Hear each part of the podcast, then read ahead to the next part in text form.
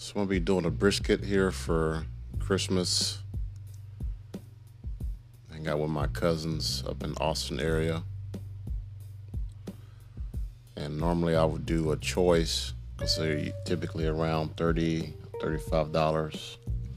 A little bit higher due to COVID, but I'm gonna go ahead and do a prime. Probably about 50 or 55, but it's something about that prime where it has a much uh, the word I'm looking for? Nicer texture. It's a lot softer, a lot juicier. Now, what I'm gonna do different this time is I'm uh, I need to do some steak seasoning, maybe sometime this week on a small one to see how it comes out, and see if that'll work. I'm worried about some of the spices burning because it's such a long smoke, but I think that's what Papa's Barbecue is doing. I think they're using steak seasoning.